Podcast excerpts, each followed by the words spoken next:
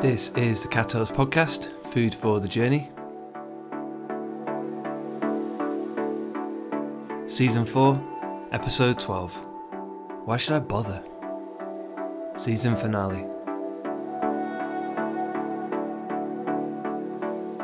Hi, I'm Michael and welcome back to the Catos Podcast. Welcome back, my friend, to the season finale, the final episode of Season four, Episode twelve. Can you believe it?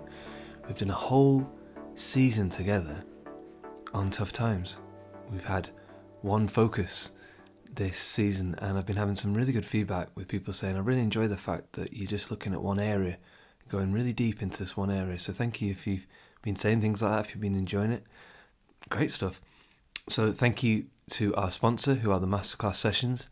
If you click on the link in the show notes, you can book yourself onto the next Masterclass session, where they have the best people from all around the world, the world-class people who really know what they're talking about in their chosen field, their chosen area of business, and they can help you to be brilliant. And if you um, send me a quick email to michael at cataholos dot co dot uk, or just comment on our social media posts about the podcast, just something that you enjoyed from the episode, you can be in with a chance of winning a whole year's subscription for free to the Masterclass Sessions. We've had several people over the last few seasons who've been enjoying that. So I want to talk from the heart today with you about this, because this is something that I've come up against in my own life personally. Many years teaching children all the time, and now teaching adults and, and working with adults. This question of, well, why should I bother? What's the point? Whether it's you're in a lesson and you're trying to learn something, or you're in your business and something's not working, or you're in a relationship and it's going badly, or there's something going on with your family or in your health, you just think, oh, I just, I've had enough, you know, why should I bother? And you're looking for a reason to keep going, or a reason to persevere, or you're questioning, what's the point of it all, right? I have definitely been there, so I wanted to help you. But first, I wanted to just chart what we've looked at together, and it's it's pretty cool. So if you go back through the episodes from this season, we started by saying, well, if you want to have a way in tough times, you've got to have an approach. That was episode one. Then we really looked at the mental side of tough times and how they can kind of affect you very negatively. And then we went into what I called the hidden life being your precious treasure. And we did two parts on that, about how to cultivate that inner self. Then we had a guest, if you remember, we had Rob Lacombe come on, and we looked at how partnerships and having a partner and somebody to look out for you can really help you. Talked about some of my tough times that I've been through, and I told some stories of what helped me. And then we looked at hope, and we said that was the vital ingredient. You've got to have hope. And then the most recent episode, we looked at being hardy and what that actually means. So I wanted to talk to you from the heart about why I think you should bother. Why should you, you should keep going. Give you a few different things to think about in relation to that. And I wanted to give you two of my favourite true real life stories um, that show how people didn't give up in tough times and why they bothered and, and what they're able to achieve. It's very important, if you feel that you're really struggling with something, to reach out to a professional. So uh, if you click on the link in the show notes, I'll put a link to the Samaritans. The Samaritans are a fantastic organisation. If you ring them up or you go on the website, you've got some problems, they will listen to you. They're professionals. And if you reach out to your doctor, your local G P, your surgery, these people can really help you. But today I want to just give you some informational stuff. You know, that's my approach. Don't try to be a doctor, never have. So one of the things that really helped me when I thought, oh, why should I bother, was when I had COVID this year. And it was really bad, really bad, and really struggled. And I can't remember where I came up with this, but I just started going, well, what would the best case scenario be? We know what the worst case scenario will be. I'm going to die of this thing. And I didn't, luckily. But, the, but what's the best case scenario? The absolute best. And I was thinking about it going, well, you know, I fully recover and there's no lasting impacts at all. And I'm pretty much back to how I was before, if not better. Fortunately, I was able to manage that. And then I started thinking, well, why am I not regularly focusing on the best case scenario? We all know about the worst case scenario. That phrase in English even exists now, worst case scenario. And I'm not saying the best case scenario for you in your life now is going to happen, but do you even know what it is? Because I, to be honest, I didn't. I knew what the worst case scenario was. I knew some things I wanted to do to try and improve. or things to look forward to and that kind of thing. But what I regularly do now is I'll take an area, I'll actually do it daily, I'll do three, and I go, right, what's the best case scenario that could happen? So for example, at the moment, I've got a muscular injury, and I go, right, well, the best case scenario is I make a full recovery, no pain at all, it's great. And I'm actively thinking about that, and I'm actively focusing on that. So if you're questioning, you know, why should you keep going with things, why should you bother, just think, well, what would the absolute best scenario be that you'd want right now? What is the problem that you want solving, or the pain you'd want taking away, or the, the way you need to see a way forward, or the person to change their behaviour, or whatever it is, the money. You know, what would the best case scenario be? And just see if you can figure out what that is. Because that's often the thing when I used to say to people when they get stuck on things, they say, well, I give up, I can't, I can't see a way forward, I can't do this thing.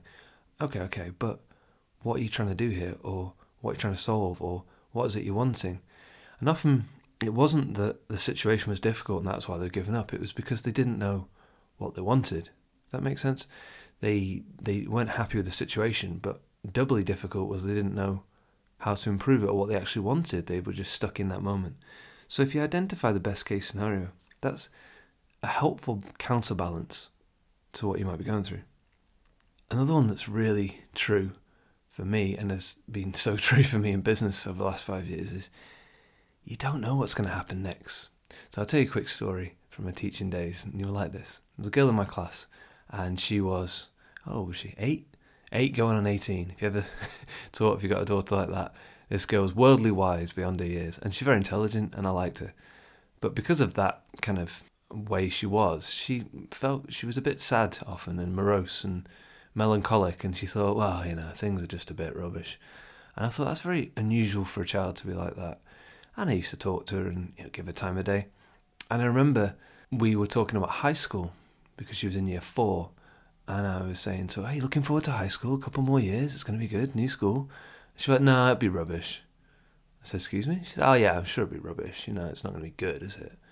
And I said, well, how do you know? She said, wow, and she started saying all these things. And I kind of gently challenged her a little bit and said, well, you've not been to high school yet. I've been to high school. And you don't know how good it could be or the friends you can make. And I was just gently trying to say to her, you know, you've not been there yet. And you don't know what's going to happen. You might do think, you know, you might have an idea and it might go that way. But it might not because it's not happened yet. And she, I don't know, she was listening. She was like, yeah, I guess. But it made me think, how often do we think, oh, well, it's going to go like this because it's gone like that in the past. We don't know. I don't know. You don't know. Nobody knows what's actually going to happen. We make predictions, absolutely, and we try and make projections. In the business world, that's very important. You have to know your numbers. You have to know your figures. You have to protect the downside. But you don't actually know what's going to happen next, the good or the bad. I remember when I was about twenty-four, it's this really strange moment. I stood under this tree and I just looked up at the sky. I was like, wow, I've made all these plans and all these goals. None of them have actually happened yet. It's just me in this moment right now. I know what I want to happen. I know what I think might happen, but it's not actually happened yet. And that really helped me, because up until that point, I was always very driven on, got to achieve this, do this thing. So if you're finding things overwhelming, you think this is going to happen, and oh, it's going to be bad or good, but it's not happened yet. It's not actually happened yet, and you don't know. That beautiful uncertainty can be It can be scary, can it? But really good stuff can come from that. And if you have people around you say, this is definitely going to happen, you can challenge them on that. Say, you don't know. You've not lived tomorrow. Nobody has. I haven't. We've not lived tomorrow. Tomorrow can bring such good. I go to bed and every day at the moment I wake up and say, I hope I'm not in pain. And sometimes I wake up and there's no pain, and that's good. So we don't know what's going to happen next. That's a good thing. Embrace that. And this is from me, right? This is from the heart to you now. Listen to this. I tell you now, man, the world needs you. It does. It does. It needs people who are willing to go out of their way to help others, to help themselves, to be the best version of themselves, to embrace life, to try and be kind, to grow, to develop. I try not to give up on people. I've not met many people I don't like. But if there's one thing I've figured out so far, it's the world does need you. You can help people. You can do so much good. And often when I say this to people, they think, no, I'm not particularly special. I don't have any special talents. The world doesn't need me. I haven't got any special purpose. And I said to him, no, that's not what I mean. I don't mean it like that. Like, a, you know, you're a superhero in a film. That's not true. What I mean is the world has need of people who want to be good people and, and help people and, and do these things. That it, there's always, an, you know, it's in Spanish, necesito. There's, it's always necessary. There's always a need for that. So the world has needs. People have needs, they tell me all the time. Our environment, our natural environment has needs. So if you are able to hear this, the world needs you, just like you need the world, you know? You're necessary. You're not an extra bit part that's just left over, forgotten about. You're a gorgeous piece of this world, you know? Did you know the chemical atoms, the chemicals that we're made up of, some of them aren't actually even made in this world. They're made in the heat of a dying star. You are literally stardust. There's bits inside you that come from very special places, billions of light years away. It's incredible. I think it was Einstein said we either treat everything like it's a miracle or nothing like it's a miracle. Well, you're a miracle. The fact you can hear this right now. So the world does need you. And what that need is, you can figure it out as you go. And that's what I try and do. But the world has need of you and you can help people, definitely. And another one for me personally is to say, don't give up on yourself. Don't give up on yourself. You've been given this, this life, these abilities, these gifts. You're still figuring yourself out. I know I am. It's like you're constantly being reintroduced to yourself. You know, when you're a child, you think you're trying to grow up. And then when you grow up a bit, you sometimes think back to your childhood, but you think, I'm not fully grown yet. Or I'm. It's almost like you're waiting to arrive and you never actually get anywhere. So you're constantly being reintroduced to yourself and, and developing yourself. And that's brilliant, you know? So get to know yourself and, and endure and enjoy that. I mean, you think, why, you know, why should I bother? Because you're a special person. You're a gift to yourself. You get to be here right now and be part of this crazy computer game, you know? And if you're thinking, well, I don't like myself, I don't know myself, that's a really good starting point because you can develop yourself, you can change yourself. I say that to people all the time. That's that's what I enjoy about life. You know, you don't like yourself, you can figure it out and change it, or you can start something, create something, embrace some responsibility. So somebody loves you, I always say that. And I do. I'll put it out there. I do, right now. All right? Something else to understand, which I think is really cool, is transience. Transience just means that everything is temporary. I've said this before and it's worth saying again. If you are questioning, giving up on things, why should I bother, what's the point? It's often that you think that however it is, it's always going to be like that. So situation, person, whatever, it's always been like that and it's always going to be like that. Work and saying out, whatever it is, without even knowing, that's false. Nothing lasts forever. Nothing. Everything's transient and transitory. It's moving from one place to another. Nothing lasts, not even our lives, not even who we are. All the more reason to enjoy it while we're here, right? The pain you're in or the situations you're in, they're all temporary.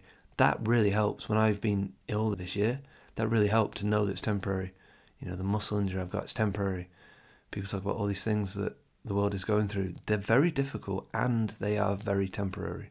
They don't last forever. Nothing lasts forever. That transience, it really helps because then it becomes a case of endurance. Rather than saying, this is just the way it is, you say, this has been like this for six weeks. This has been like this for three months. This has been like this for twenty years.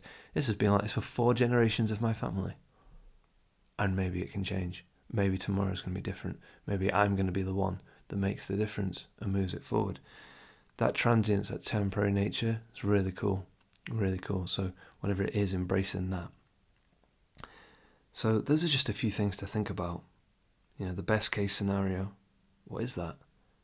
You don't know what's going to happen next. None of us do, and that's the exciting thing.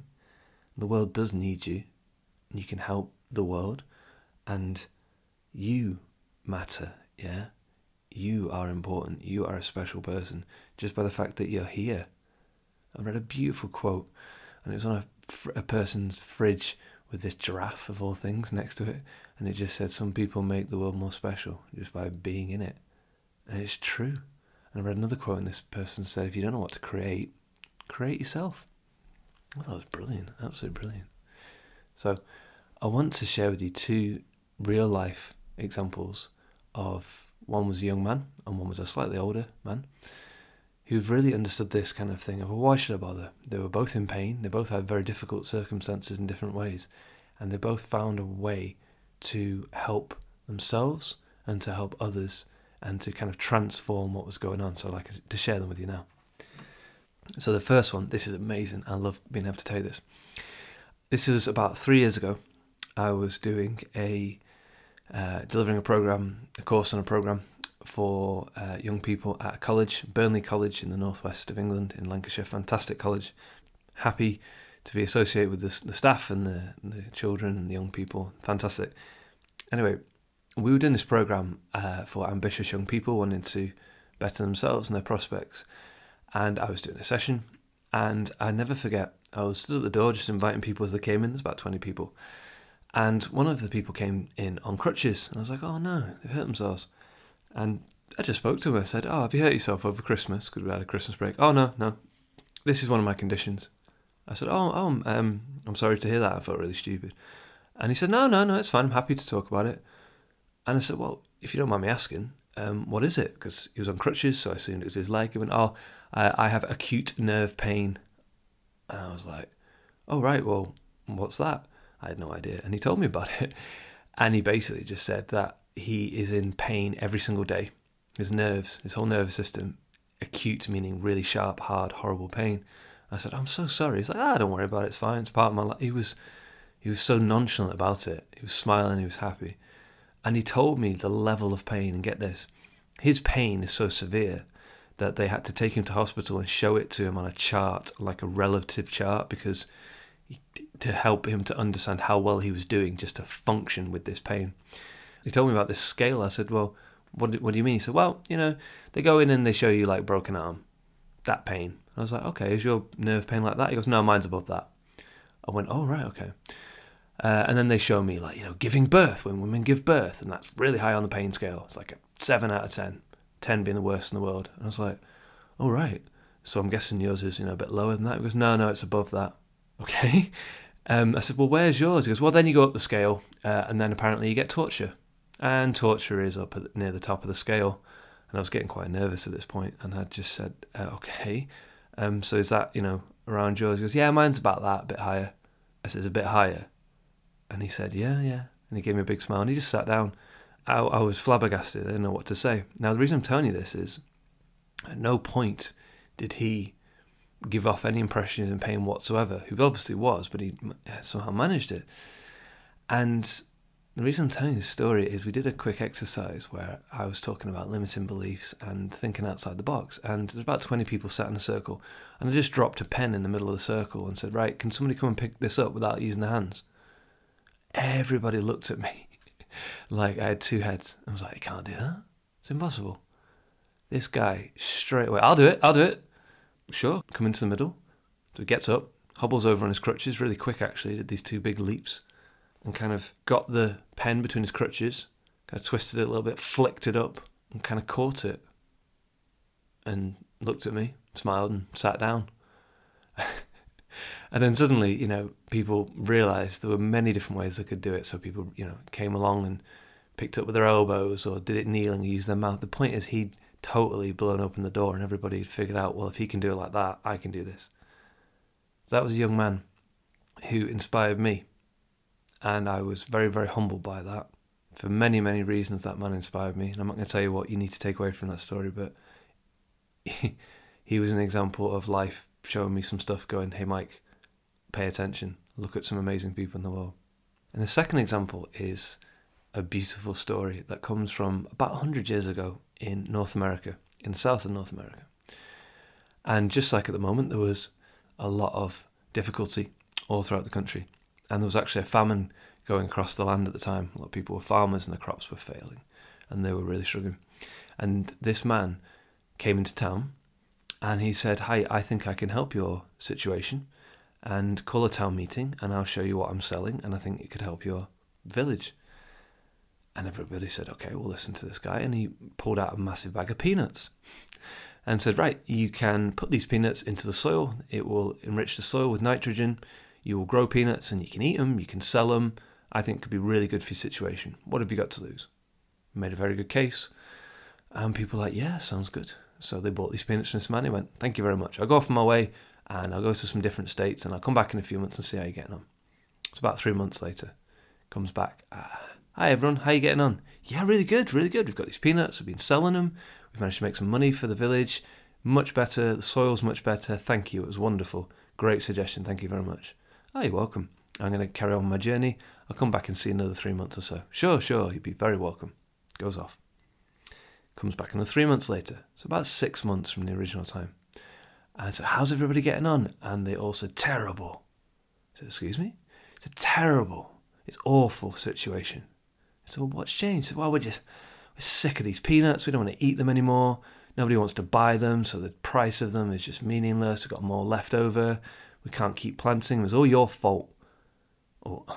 And then man was taken aback and said, I'm so sorry. I was just trying to help you. He said, well, you know, you've got to come up with a solution here because you sold us these awful things. Now fix it.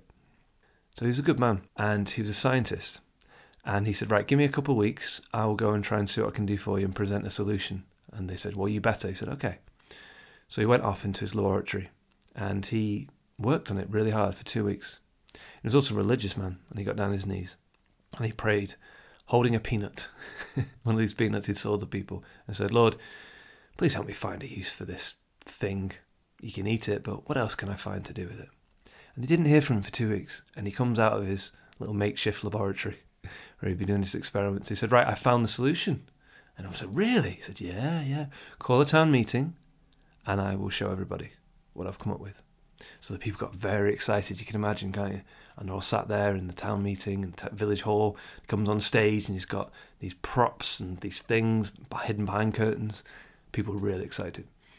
And he comes on, ladies and gentlemen, I have come to you, and some people were booing, some people were cheering. He said, no, no, ladies and gentlemen, I've come to you tonight with a solution to all your problems.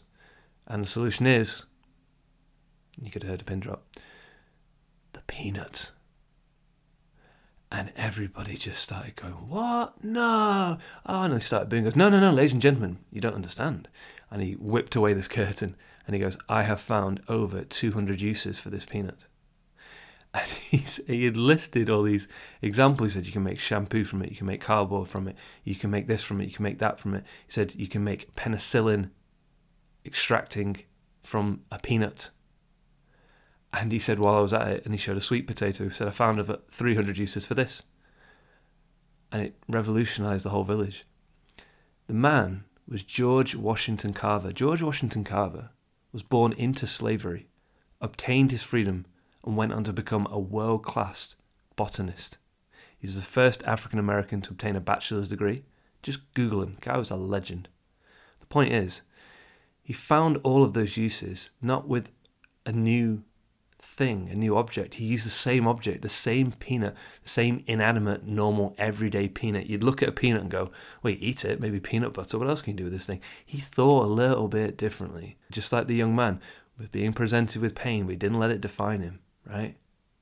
So the next time you think, okay, I'm in pain, think back to that young man. Think of the level of pain he was in.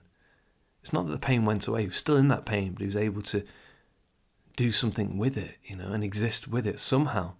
And then get yourself a peanut and just look at it and go, am I playing the peanut at the moment? Am I just trying to think one dimensional? Could I come up with some different uses for this problem? I think that's incredible. I think that says so much about our incredible ability as human beings to bother, to carry on, to not give up, to find a way. All these things are same for you. Best case scenario. It's what these two people found, the best case scenario, the way forward. I just think it's wonderful. It's been amazing spending time with you in season four. It's a real privilege for me. And thank you for all your support. I hope you've enjoyed it. I've got some fantastic material ready for you already for season five. Some exciting new things I'll be sharing with you very soon. And keep going. Don't give up. There's always a way forward. So take something from today. Maybe check out George Washington Carver, Google him, amazing man, or one of the things we talked about, and try and apply it. Give you a reason to bother. And even if you don't, just know that right now, someone like me loves you very much, just as you are. Okay? Take care, and see you in season five.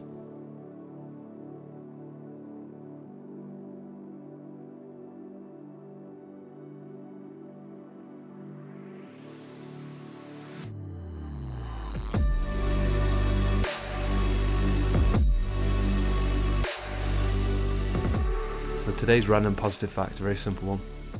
You make the world a better place just by being in it.